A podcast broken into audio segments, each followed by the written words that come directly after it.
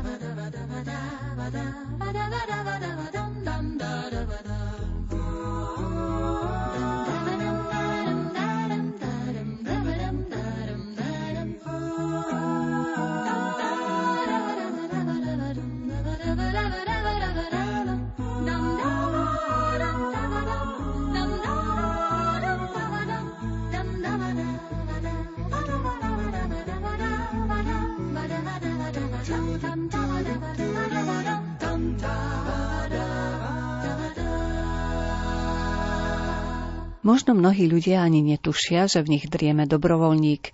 Stačí však jeden impuls a človek začne pomáhať ľuďom, ktorí to potrebujú.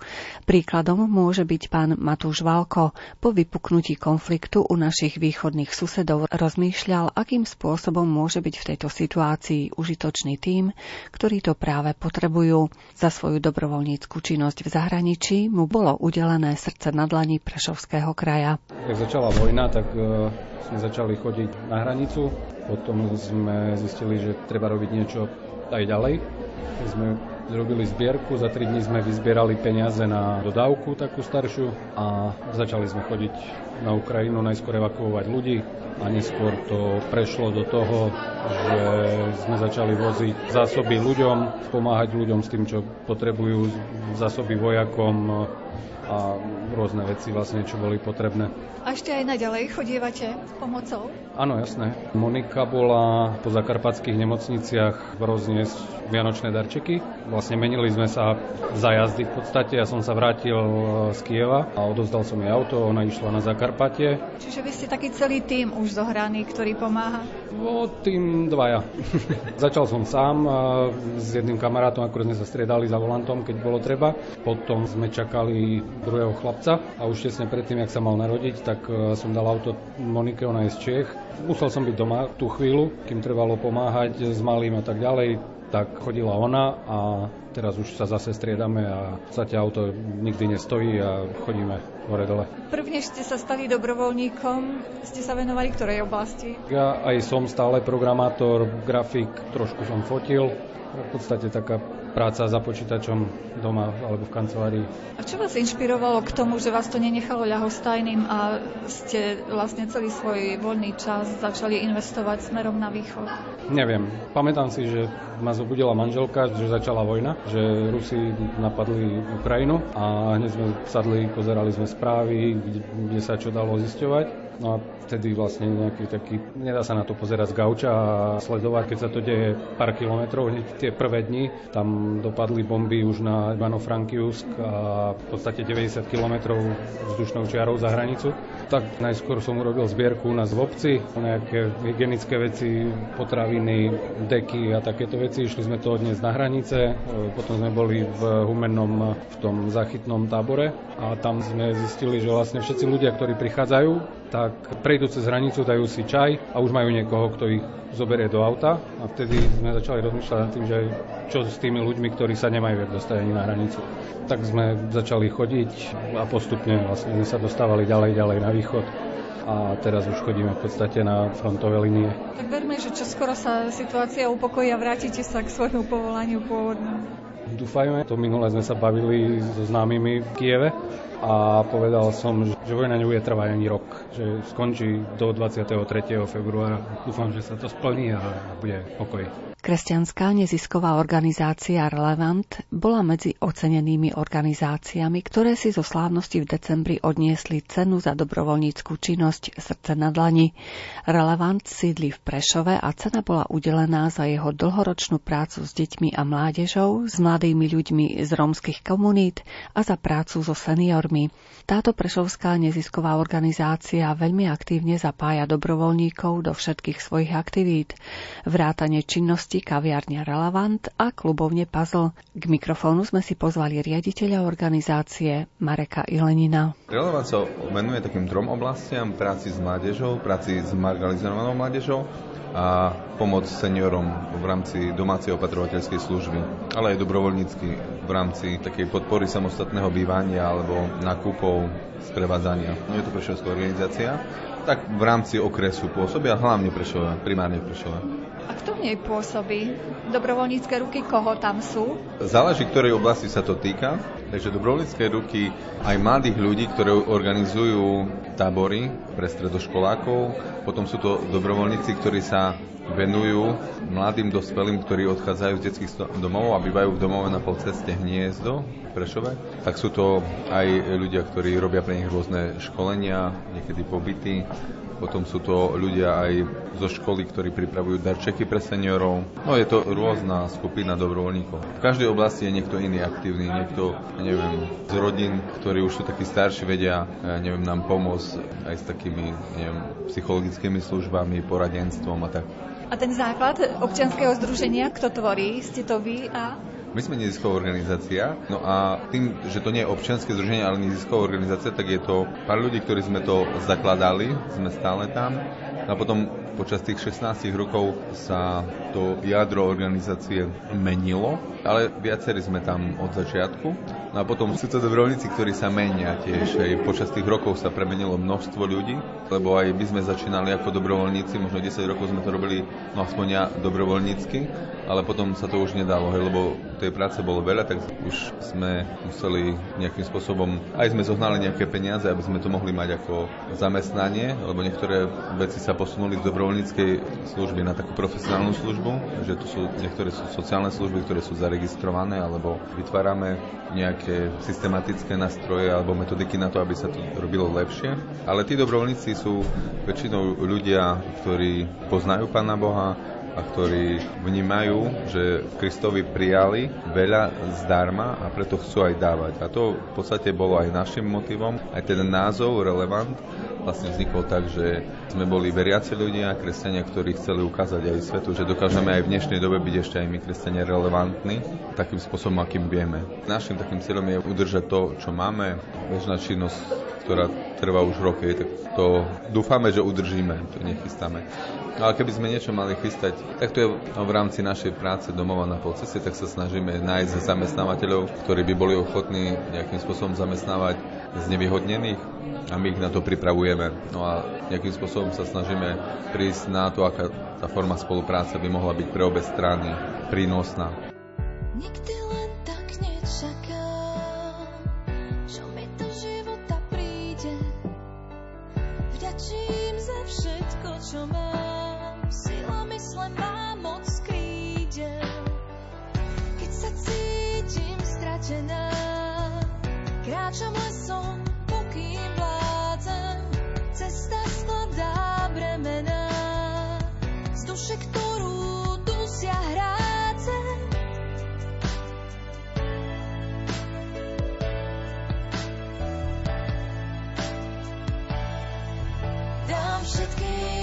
šancu a vyzvem svet k tancu, veď každý sám.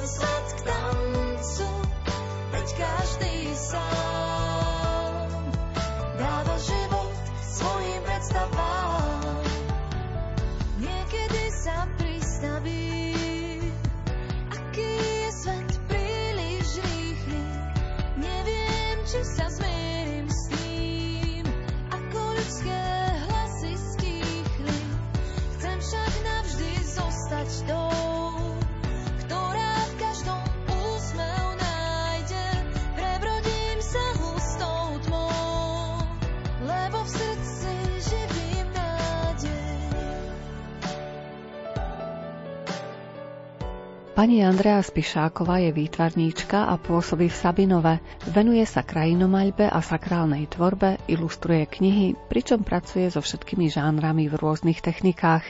Jej diela bol možné vidieť na samostatných i spoločných výstavách doma i v zahraničí.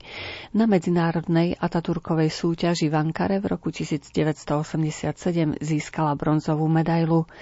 My sme náš rozhovor s pani Andreou Spišákovou začali o jej obraze, ktorý sa nachádza v kostole v obci Lemešany v Prešovskom okrese. Áno, je tam moja práca, ktorá sa rodila v roku 2011-12, tedy bolo vyhlásené výberové konanie a pán architekt Sitarčík ma oslovil, že bude takéto výberové konanie a keď chcem, že sa môžem zapojiť. Tak tedy som robila návrhy, kreslila som, v mierkach som ich si vytvárala a v danom čase bol konkurs, kde bolo pomerne veľa ľudí, si už ani nepamätám a boli také kola, každý tam predstavoval svoje dielo, svoju vytvárnu prácu, ktorú musel aj ukázať.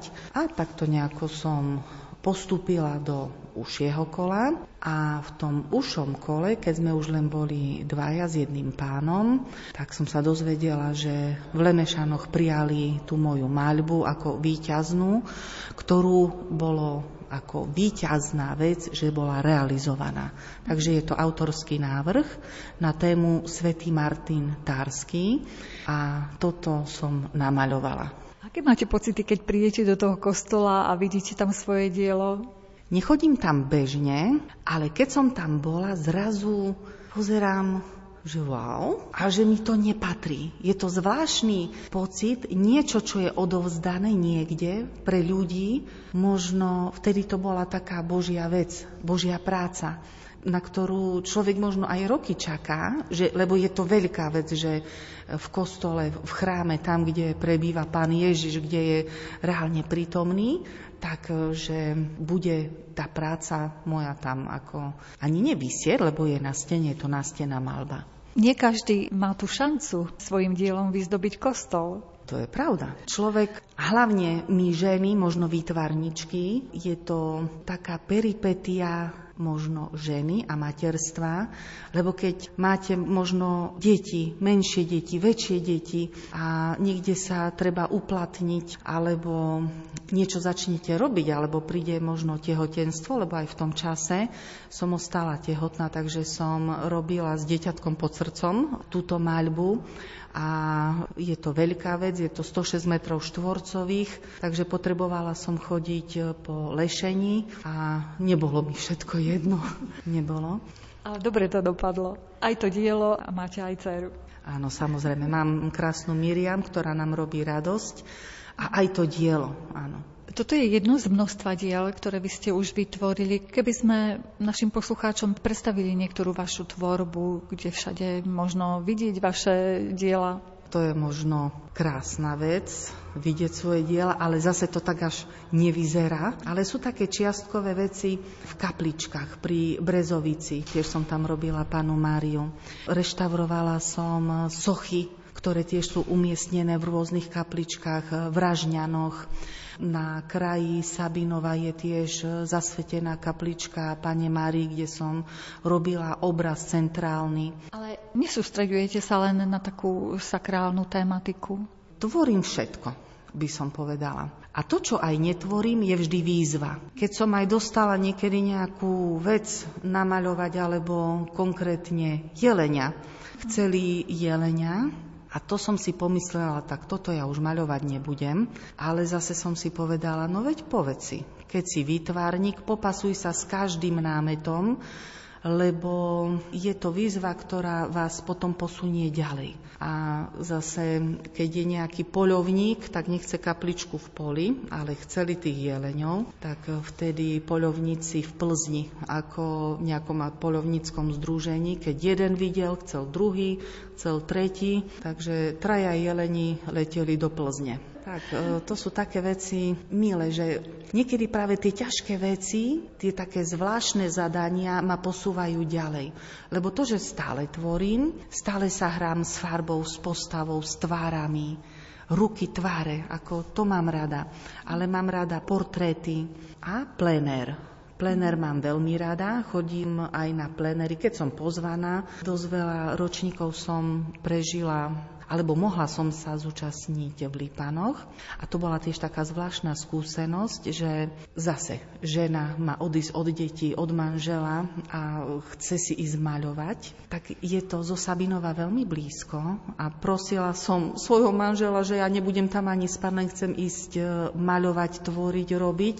A je zaujímavé, že tam bol taký silný poput umelcov z celého sveta. Keby ste tam zhliadli, koľko celosvetových rôznych umelcov tam prišlo, takže nie ja do sveta som išla, ale celý svet ku mne prišiel. Mohla som ich tvorbu vidieť, zažiť, mohla som sa o tom porozprávať, keď nebola nejaká veľká bariéra, alebo keď nám niekto prekladal. Takže to sú tiež také úžasné veci, že sa vám môžu v živote stať. Áno, že sa môžete takto navzájom inšpirovať. Také impulzy celého sveta prišli.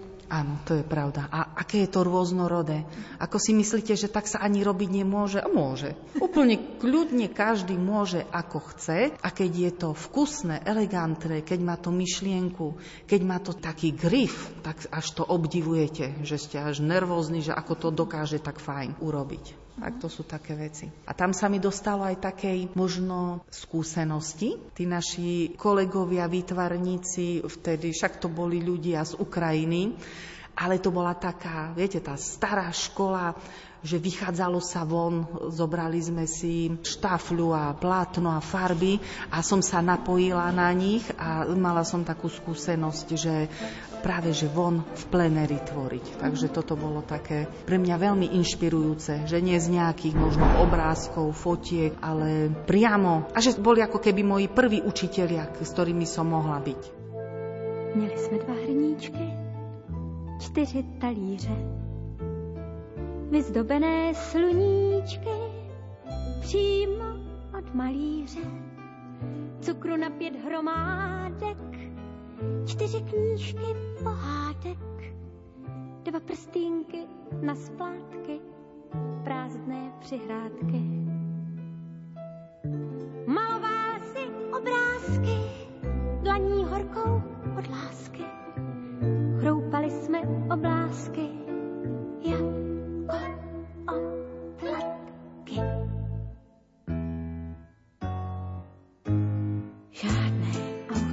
garáži jenom pevná zem.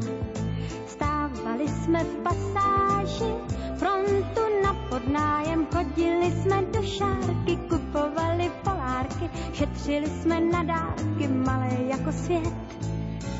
Svoji lásku na klíčky, zamkli jsme si zabíčky, nosila jsem střevíčky, sedm krásných let.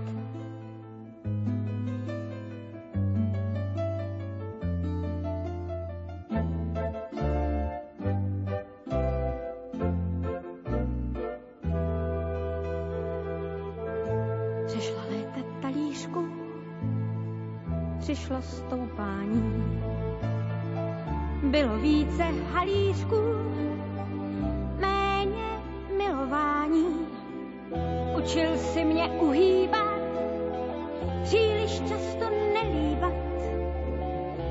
jsem chtěla kolíbat, ty jsi chtěl dobít svět. Maloval si obrázky, krásně bez lásky, bez pláče a nadsázky, studili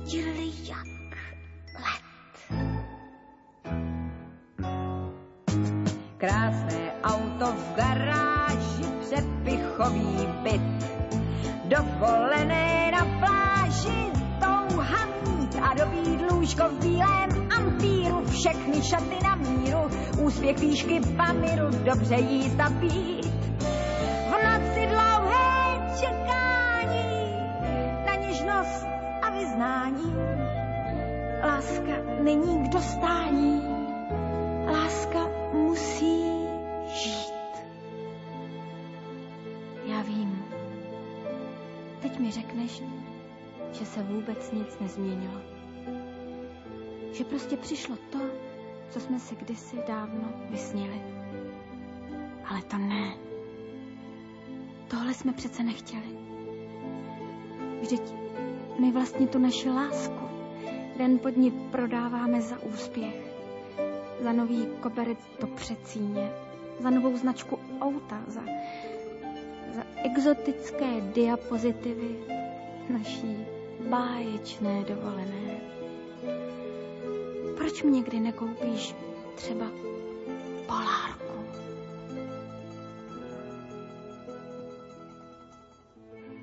naší lásce velký sál, slavné mávání.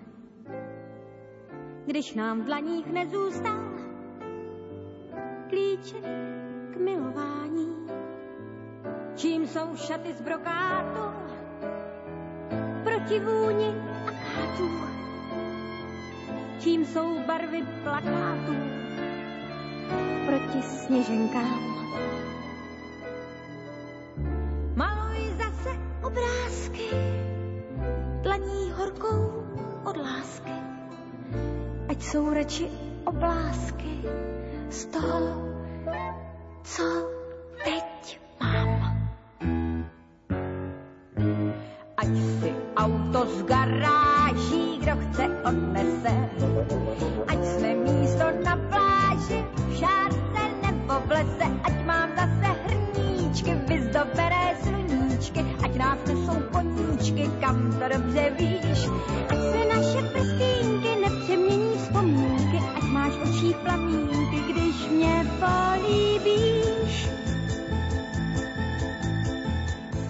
Malujem stále. Teraz sa teším, bude sa vydávať druhá kniha, ktorú ilustrujem. Prvá bola krásne príbehy, ktoré písal pán Mišenko zo Starej Ľubovne. Reálne fakty z rôznych archívov, ktoré si našiel, čo sa kedy udialo, v ktorom roku, Napríklad, kedy prišla prvá káva do Ľubovne, prvý stromček do Ľubovne, kedy sa dvakrát Vianoce mohli sláviť. Už ten názov sa zdá taký nepochopiteľný, ale naozaj, keď sa menil juliánsky kalendár, na gregoriánsky, tak vtedy tie dvojité Vianoce mohli tí ľudia zažiť, keď boli niekde za hranicami a rôzne iné. A on urobil kolo toho také krásne príbehy a som rada, že si ma našiel a objavil. A sa mi veľmi páči, že sa mu to páči. že ma vždy tak nejako krásne pochváli. Viem, že vy sa venujete aj deťom v tej oblasti vytvárnej tvorby. Čo im chcete odovzdať? Niekedy som si povedala, že nikdy v živote učiteľkou nebudem. Nikdy. Tam by som povedala, že neexistuje. A tá životná púť ma tak stočila, že v 35-ke som išla na denné štúdium na Prešovskú univerzitu, aby som mohla učiť. A keď som naozaj začala učiť, a som si povedala, aká som by bola nešťastná, keby som to niekedy nerobila, aké je to krásne a zaujímavé, tým malým detičkám, alebo možno aj väčším, a čím sú väčší, tým je to také obohacujúcejšie, tak e, im predávať možno to umenie, kultúru, to, čo nás obklopuje, možno cit, cit, lebo v každej profesii, ktorú zažívame, či je to predavačka v obchode, má mať cit možno k postaveniu nejakých vecí, alebo človek, čo chodník robí, vie, že to má urobiť rovno, má to urobiť dôsledne. Ja neviem, v každej práci, ktorú máme, tak každý jeden by mal mať ten výtvarný cit v dome, v oblečení. V každej chvíli nášho života nás obklopuje práve to umenie. Niekedy je to viac, povieme, že je to výtvarnejšie, niekedy menej výtvarnejšie, ale stále je to taká krása, ktorú môžeme objaviť, keď to vieme objaviť. Čiže to sa snažíte aj tie malé deti naučiť, aby pozerali s otvorenými očami asi na ten svet? Áno, aby dokázali možno žasnúť. Je to zaujímavé, kým sú malé, vedia aj vymýšľať a potom všetko stratia už možno tie 10-12 ročné deti nevedia niekedy niečo vymyslieť, lebo sa už veľmi orientujú na tú skutočnosť, ktorú máme. Ale viete, také malé posúvania a výzvy a nejaké zadania stále posúvajú a teším sa, keď aj dieťa, ktoré možno nie je veľmi nadané, len strávi tam čas, aby bol zmysluplný a ono sa tak, viete, usmeje na svoju prácu a je také spokojné. A keď sú len také malé posúvy, že vždy len o trošku viac a viac, tak je to také krásne. Keby ste si teraz mali spomenúť na nejaké také významnejšie a zaujímavejšie momenty vášho výtvarného života, čo by to bolo? Zaujímavé momenty sa mi udiali. Áno, niekedy sú veľmi zaujímavé v živote, ktoré vás tak ani neviete, kde dôjdete s nimi, ale v jednom časopise som našla propozície pre jednu výtvarnú súťaž v českom časopise, takže som telefonovala do Čiech, či môže sa aj Slovenka zúčastniť tejto výtvarnej súťaže. Povedali mi, že áno, tak som sa aj potešila, tak veľmi nezáväzne na tému, ktorá mala byť nádej v medicíne, ktorú predstavovalo Ministerstvo zdravotníctva Českej republiky. Tak do tejto súťaže som sa zapojila, do daného termínu som všetko poslala a po dlhšom čase, lebo bola korona, takže to bola zase taká nejaká časť nášho života, kedy sa všetko zastavilo, takže ani sme si nemysleli na nejakú súťaž, čo kde sa deje, ale zase v nejakom časopise lekárskom pre českých lekárov som zrazu uvidela, že ten môj obraz bol už na stránke knihy. Som sa preveľmi potešila a následne mi prišiel aj oficiálny list z Ministerstva Českej republiky, že práve ten môj obraz vyhral prvú cenu. Tak som sa veľmi, veľmi potešila a je na tejto danej knihe. No a čo život prinesie potom z tej náhody je to, že teraz som sa mohla zapojiť už nie do súťaže, ale cieľene sa im páčila veľmi moja tvorba, tak sa teraz práve vydáva v tomto čase ďalší diel, ktorý má názov Spravedlnosť v medicíne. Takže už je hotový, už je prijatý, už je na stránke knihy, čo sa bude vydávať. Tak to sú také krásne momenty, len treba sa zapojiť niekde asi, kde vás ani nechcú, ale možno to vypáli zase. Keď vravíte také vážne témy ako spravodlivosť v medicíne, ja vôbec neviem, čo ja by som tam mohla nakresliť. Spravodlivosť má svoj atribút. Takže tu som sa už naozaj odrazila od atribútu, viete, váhy, šatka, ktorá prekrýva oči, ale zase, aby to bolo v tom duchu prvej knihy, také rozviaté, rozmaľované, také neupiaté, Snažilo som sa zachovať ten rukopis, ale práve tá spravodlivosť už je daná. No a teraz ešte bude sa pripravovať tretia kniha, Súcit v medicíne a to už teraz zase nad tým rozmýšľam, čo ten súcit môže znamenať. A máte nejaké obľúbené techniky, ktorou vyjadrujete tie svoje myšlienky? Povedala by som, že malujem všetkými maliarskými technikami. Olej, akryl, akvarel, tušové, ceruzy. Napríklad od Chestertona som tiež e, ilustrovala básne, jeho komornú tvorbu, tá je celá v ceruze, len čierno-biela. Každý námet potrebuje inú zložku alebo iný nápad, iné poňatie. Keď je to detská literatúra, aby to bolo milé pre deti, aby to bolo hravé, aby to bolo milé. Keď je to pre dospelých, môže to byť mierne aj provokatívne, mierne aj zahamlené, že by to človek tam mohol aj niečo hľadať. Je to už potom podľa námetu, ktorý je možno daný.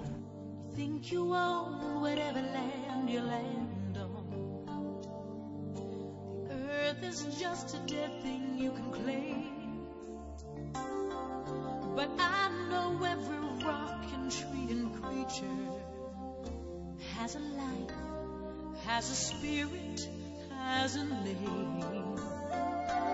Think the only people who are people are the people who look and think like you. But if you walk the footsteps of a stranger. You learn things you never knew, you never knew. Have you ever heard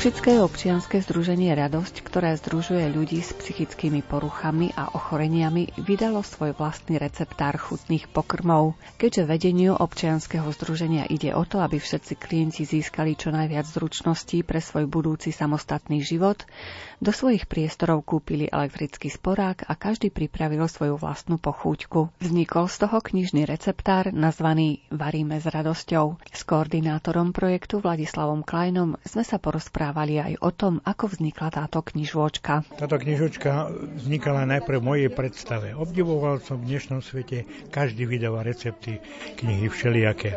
A my v združení sme už mali vyhradený jeden deň, kde sme sa učili variť, aby sme prežili, aby sme vedeli sa aj naši klienti postarať, keď rodičia odídu. A tá skrzla vo mne myšlienka, že vydáme kuchárskú knihu. Sú to recepty, ktoré sú odskúšané, ktoré sme sami uvarili, upiekli, aj zjedli. Čiže, pre... Takže sú jedla. Jedle a prežili sme všetky. A sú naozaj veľmi dobré, sú aj šetrne, napríklad palacinky bez vajec, absolútne. Alebo kolač, takisto bez vajec, zdravotne. Môj chlebík je tam s jogurtom, takto obľúbený. Čiže aj zdravá vyživa bola, aj také pestré. Takže ten námet, ďaká, že sa podarilo nám zrealizovať, ďaká aj sponzorom, aj z toho, lebo predsa niečo stojí tak sme to vydali a je, teší sa obľúbia. Moja radosť je to viac. Nech slúži. Čiže každý klient má svoj receptík tam? Áno, každý klient má svoj recept. No niektorí, keď boli dlhodobo nemocní, tak nemá tam, ale každý klient, aby mal svoj recept, ten, ktorý je odskúšaný, nie len tak, že si zoberie ho nejaký odskúšaný, obľúbený z domu a u nás v združení upravili sme rúru na pečenie a vypečenie samé plnej parade. Pravíte, že vy tu máte chlebík. Ako sa robí ten váš chlebík? Ten môj chlebík, ako všetky recepty, môže sa aj variovať.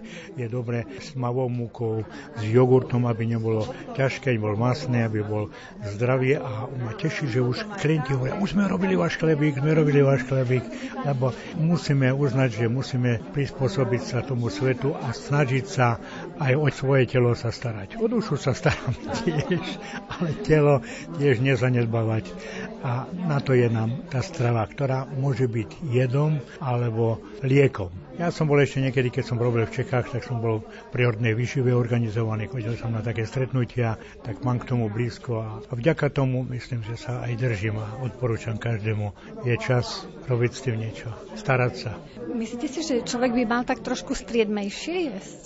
No určite, určite, ale mne to paradox. Kým sme boli mladí, vtedy, vtedy nevykázalo niekedy a teraz Teraz musíme striedmejšie. Jediná pomoc striedmejšie, šetrnejšie, pauzy si dať. Prekvapilo ma a aj zaujalo, keď som chodil som na leto, ako som muzikant z Filharmonie hrávať, promenadné koncerty a psičkari tam mali stretnutia.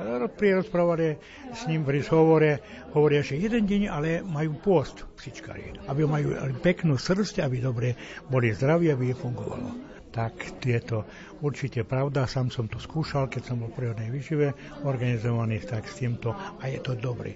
Človek inak sa pozera potom na iné veci, na duchovno prospeje takým nejakým nadhľadom, dostane sa do nejakých do vyšších sfér, tak ako keď s muzikou na koncerte alebo také duchovných, tak to pomáha. Keď chceme prežiť, musíme starať sa. Vy ste predovšetkým hudobník, teda ako ste už aj naznačili a veľmi veľa hráte aj s členmi radosti. Čo všetko ste už hrali a kde všade ste hrali tak na takých vynimočnejších e, miestach? Hudobnú skupinu sme založili a som rád aj teší sa veľké obľúbe. Momentálne trošku menej sa hrá tá covidová doba nás obmedzila a po všetkých domoch dochodcov sme hrali. Len za poďakovanie, lebo dôležité, že sme mohli hrať. Máme tam taký dojem, bol veľký, sme v bariavských kúpeloch, nie kúpeloch, ale v tom zariadení hrali, kde sú deti handicapované tak tam bolo také dojímavé. No a samozrejme tu v Košici okolo všetky na zariadenia, potom na Červenom kríži, potom na Turgenevej, keď majú také zariadenie, ťažšie prípady, je v dome dochodcov, začali mi aj spievať na, na námestí osloboditeľov, tam je, tam, ale tak som aj zapojil aj ich, aby aj mali radosť, lebo aby to bola úplná radosť. Lebo s je krajší svet. No. Hovorím, keď sa spieva, tak sa nenadáva ani. Aké nástroje máte v radosti? Tak v radosti máme git- gitaristov, tých je zvykne by požehnanie dosť takto, ale flautista, ten, ktorý študoval aj konzervatórium, potom zo zdravotného domu musel prestať, potom môj syn zase na zobcovú flautu, ten je spolahlivý tiež. No a tie gitary a kombinujeme ešte aj s orgánom z barány. Máme svoju hymnu samozrejme, to, sme zložili spolu pod môjim vedením, kde tak vyznávame naše starosti, naše trápenia a to je obľúbená, keď prídeme prv, všetky akcie, začíname hymnou. A v čom hudba môže pomôcť všeobecne človeku a aj človeku s takýmito potrebami špeciálne? Tak hudba je známe, že je to všeliek, je potreba pre ducha a hudbou človek, či je veselý, či je smutný, dostane sa do nejakých vyšších levelov oblasti. Pamätám si na koncerte, ja som aktívne hrával dlhé roky, ale keď som mal možnosť, som počúval.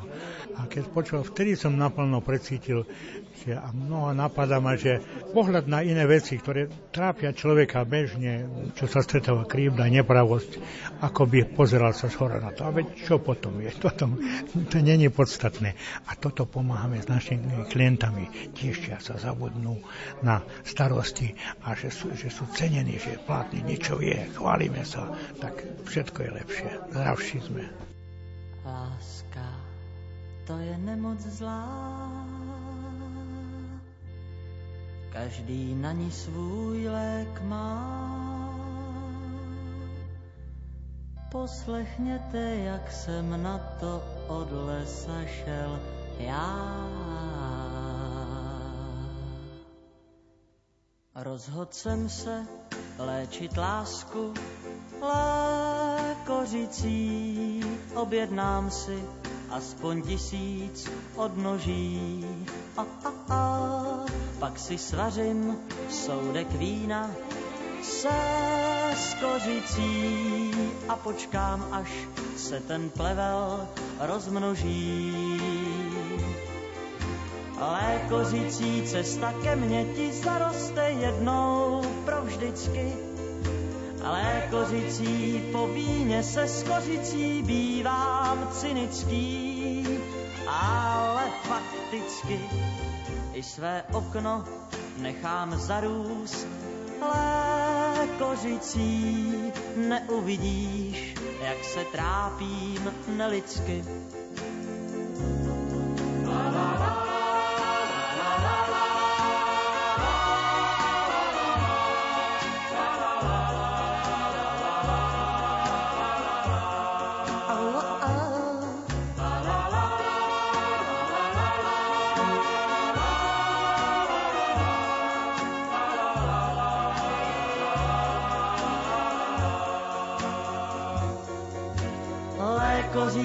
Cesta ke mně ti zaroste jednou provždycky. Ale kořící si mé prokletí naprosté, což je nelidský, ale prakticky. Kdybych věděl, že tě získám, kořící nemuselo by to končit tragicky. A, a, a, dal bych rázně vale vínu se skořicí a za všechny svoje prachy Nakoupil bych hlínu a pěstoval inu, jenom tu květinu, tu a žádnou inu. Rostlo by napravo, rostlo by nalevo, pro tebe má děvo, jen to sladký dřevo. Lékořice, samá lékořice, le, le, le, le, le, lékořice samá kořice sa malé poz. Salesiáni si na budúci rok pripomenú sté výročie svojho príchodu na Slovensko. Svoju činnosť začali konkrétne v Šaštíne 24. septembra 1924. V centre pozornosti Salesiánov je mladý človek s jeho radosťami a starosťami. V závere januára sa v Sabinove uskutočnilo podujatie, ktoré zorganizovala tamojšia salesiánska rodina. Zúčastnil sa na nej aj Don Jozef Luscoň, ktorý v súčasnosti pôsobí v komunite vo Veľkom Bieli diely pri Bratislave. Keďže v Sabinove pôsobil pred mnohými rokmi, bol to pre neho veľmi príjemný návrat do mesta, kde mnohých ľudí pozná. Rád som prijal pozvanie, aby som prišiel do Sabinova, kde ma troška viažu aj také spomienky, aj pastoračná činnosť ešte dávno z totality, pretože po skončení školy ma predstavený poslali do Prešova a postupne sa rozvíjala poštolát aj v Sabinove. No takže potom sme tu pôsobili s komunitou Tonko Červen, Joško Mihok, Joško Bližinský a ďalší. A tak počase mňa preložili zase do Bratislavy v 95. roku, ale vždy, ako sa hovorí, že niektorí rodičia, keď majú deti, tak spomínajú, to je moje prvé. A ja teda nemám deti, ale spomínam, tak to je také moje prvé dielko alebo spolupráca na diele, či v Prešove alebo v Sabinove z tých čias. Takže teraz môj návrat po takom dlhšom čase vlastne taká spomienka na ľudí, na miesta, na akcie, na to všetko, čo pekné sa tu odohralo s Božou pomocou. Čiže tie vaše začiatky v salesianskej komunite tuto e, v Sabinove, to boli ešte za socializmu, zdá sa. Tak ono, komunita bola v Prešove, a tá komunita bola tvorená Joško Mího, Tono Červen, Joško Bližinsky a predstavení ma poslali z Košic, kde som študoval aby som sa presunul aj ja do Prešova. No a tie počiatky boli ozaj v komunizme, písal sa rok 1982 a tí spomínaní bratia začali pracovať ešte pár rokov predtým, takže to ešte bol taký dobrý komunizmus, jak sa vraví socializmus. No ale roky boli mladé, rodiny krásne tu boli, v pozadí sme videli aj prácu emeritného pana biskupa Alojza Tkáča s rodinami, mali deti veľa, boli v Prešove spústa reholí, samozrejme v civile, takých tajných. Oni mali známych z rodín, chlapcov, dievčata, takže spúšťalo sa to dielo, začalo sa stretať, zapojili sa do toho bratia, potom prišla myšlienka animatorstva, takže aj laici, no a ono sa to tak dosť pekne šírilo a šírilo a rozrastalo, až v jednom čase prišla myšlienka, no veď aj do Sabinova treba ísť, lebo niektoré rodiny chodili na stretnutia do Prešova. No a potom začalo sa stretať aj v Sabinove. No ale to sú už také dve, tri generácie týchto akože ľudí, takže keď aj som sa teraz vrátil, tak sa pýtam, že či si ty, ako sa voláš? A oni povedia priezvisko a ja nejak lovím v pamäti, či poznám ich otca alebo ich deda, lebo roky sa už posunuli. No. A mám veľkú radosť z toho, pretože opäť je tu nádherný, ja to poviem takto, že genetický fond. Ja keď pozerám na tých mladých, tak vidím ten potenciál v nich, čo môže výraz, koľko majú radosti, energie, šikovnosti, múdrosti, talentov, toho všetkého, aké to dajú do spoločného na rozvoj toho diela, na rozvoj druhých, tak môžu robiť veľmi niečo krásne. A vidím v týchto mladých ľudí práve tento potenciál. A tí rodičia to všetko im také pozadie drží, takže takto to má byť. Stretli ste tu aj tých ľudí, s ktorými ste prišli do kontaktu v tom socializme, keď ste tu pôsobili? To sú také radostné stretnutia, aj keď väčšina sa zmenila. Niektorí ma skúšajú, a vieš, a poznáš ma, a vieš, to som. No ja poviem priezvisko niekedy, a krstné, a krstné, no to už je tak ťažšie. Ale mám aj takú radosť, že spomínajú dobrom na tie časy a oni boli súčasťou toho všetkého, to je také spoločné dielo, také puknutie. Ja hovorím, že slovenský národ má veľa darov, chariziem a aj to salesianské podubie sa nachádza v mnohých ľuďoch a rodinách a keď sa to tak pozbudí, tak to aj tak pekne vyrastie. Takže stretol som veľmi veľa priateľov, aj takých spomienok. Boli sme na tábore spolu, hrabeňovku sme robili spolu, na futbale sme boli spolu. Takže mám z toho radosť. A vidím kolo nich, to je moja rodina. A teraz predstaviť takých 30 a popri tých 30 vidím už niekedy 3, 4, 5 detí, takých drobcov, tak to je tá naša budúcnosť, to je ich bohatstvo. To si povedal, že na východe nie je nič, ale na východe je veľmi veľa, alebo bohatstvo to sú mladí ľudia a tých je tu veľa. Aký je váš názor na také stretávanie, ako dnes tu zažívame, že sa tu stretli celé rodiny, od malinkých drobcov, ktorí ledva teda prvé krôčky robia, až po starých rodičov? Tak to by to malo byť, ja si myslím, pretože ak chceme udržať charizmu rôzneho druhu, tak to si musí preniesť na tých druhých. Ak to majú teda rodičia alebo starí rodičia, a je dobre, keď zrazu to bude na tých deťoch. A salesianská charizma, hlavná črta toho všetko je rodinný duch, takže to je vynikajúce, že je to v tom. A keď aj niekto bedáka, že kto vie, ako to bude s tou církvou o tých 30-40 rokov, či sa zachová viera, a keď vidíš týchto mladých a vidíš, ak sa tí starajú o nich, tí starší a ako ich pozbudzujú, ako ich vedú, tak nemám obavu, lebo za tým je Pán Boh a hlavne je udržať charizmu. Je diela to ostatné, to už tá charizma postupne vybuduje, alebo čo budú potrebovať v tom čase.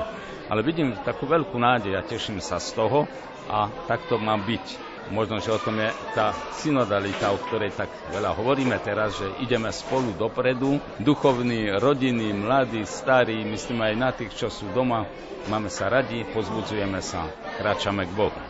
Verí jeho slovám, že to sama chvíľu zvládne a že v noci ju nik neukradne lebo vo vedľajšej izbe spí on s jedným okom otvoreným v brnení a s mečom.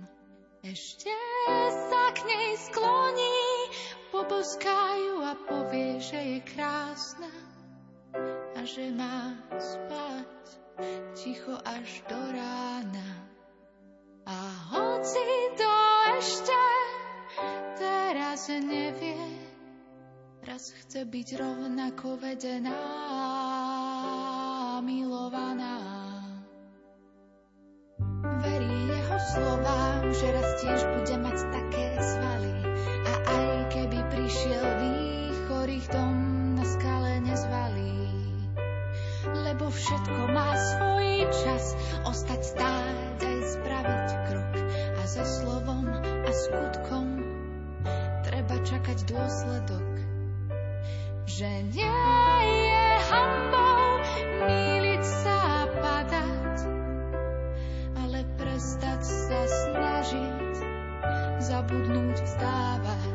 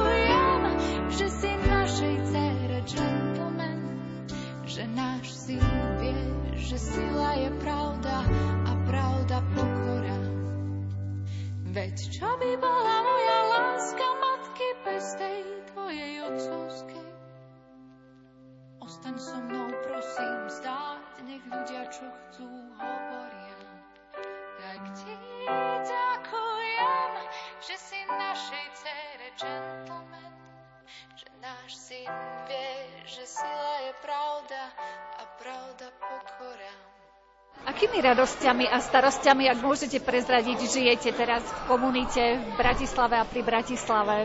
My sme taká špeciálna komunita troška vo Veľkom Bieli, pretože máme aj chorých spolubratov a máme na starosti aj salesianskú rodinu, máme aj oratórium, čiže mladí, kde sa stretávame.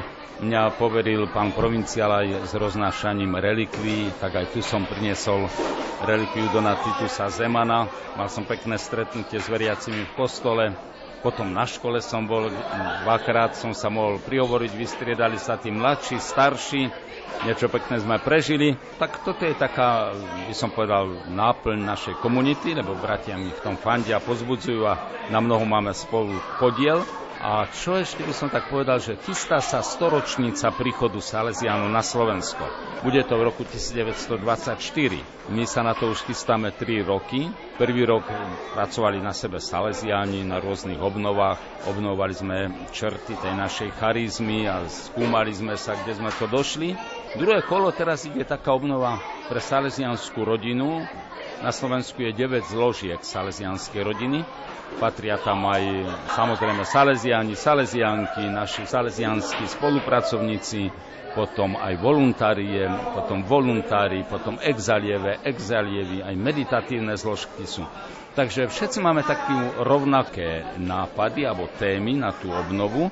Pre mladých aj pre starších je to také modifikované, tak toto berieme a tešíme sa teraz na ďalší ročník, ten, ktorý sa spúšťa 8. januára 24. To bude rok vďačnosti, kde by sme chceli zachytiť aj širšie plénum. Lebo tak vám poviem, v spoločnosti sa teraz zdá, že ako to, čo tu máme, aj tie hodnoty, to, čo vzniklo, že to ako keby ako si samo sa stalo a ako keby církev ani nemala prínos nejaký.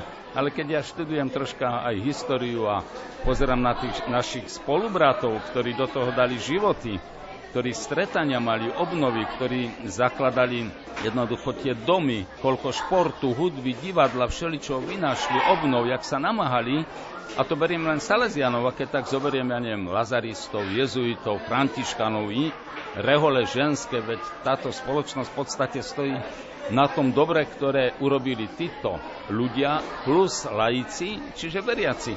A niekedy sa to zdá, že ako keby to všetko to dobro, ktoré teraz požívame, vzniklo samo od seba, alebo keby, nedaj Bože, komunisti to urobili, alebo nejaké iné také pofiderné zložky, ale treba ísť ku koreňom a nezabúdať na tých, ktorí obetovali, doslova obetovali svoj život, aby sme sa mali my lepšie. Takže nemôžeme na to zabudnúť. Ja myslím, že ten rok ďačnosti bude pripomienka aj veľkých činov, ktoré urobili Salesiani, či už v pedagogike, vo výchove, v rôznych kultúrnych spolkoch, prínos pre hudbu, pre divadlo.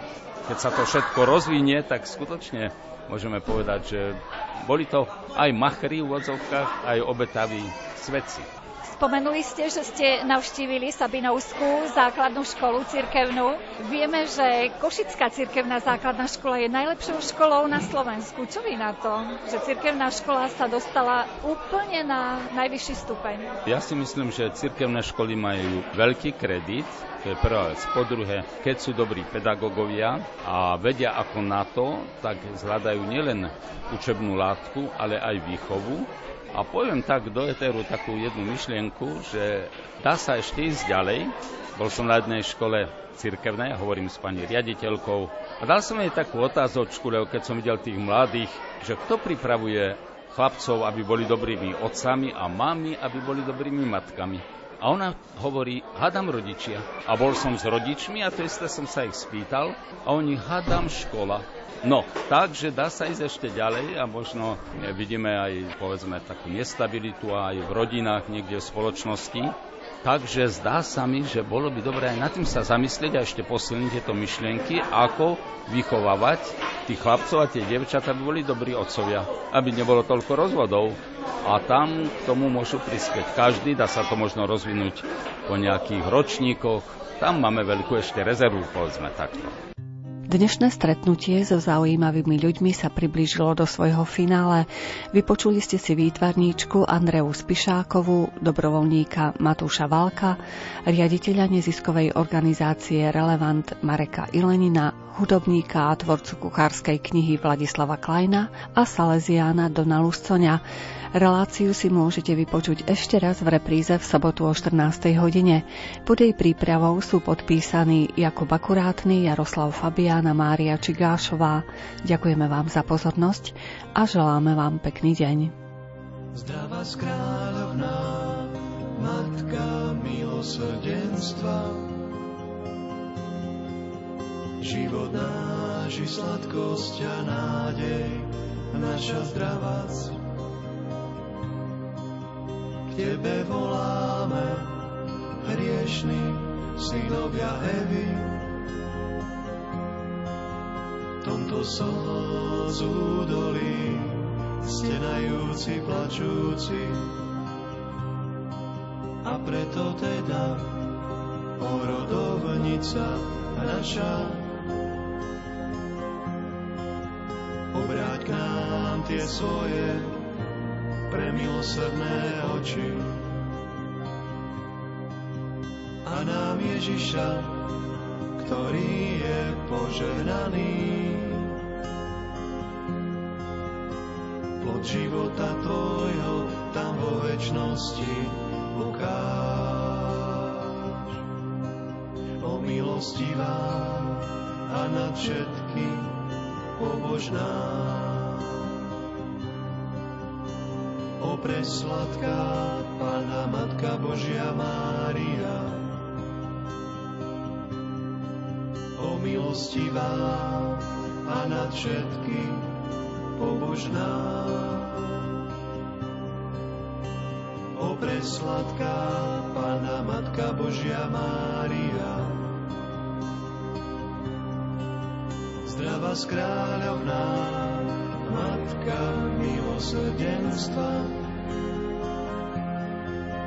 život náš i sladkosť a nádej, naša zdravosť.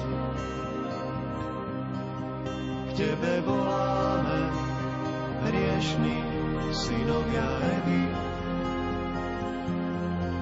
V tomto slzu dolí, stenajúci, plačúci. A preto teda porodovnica naša.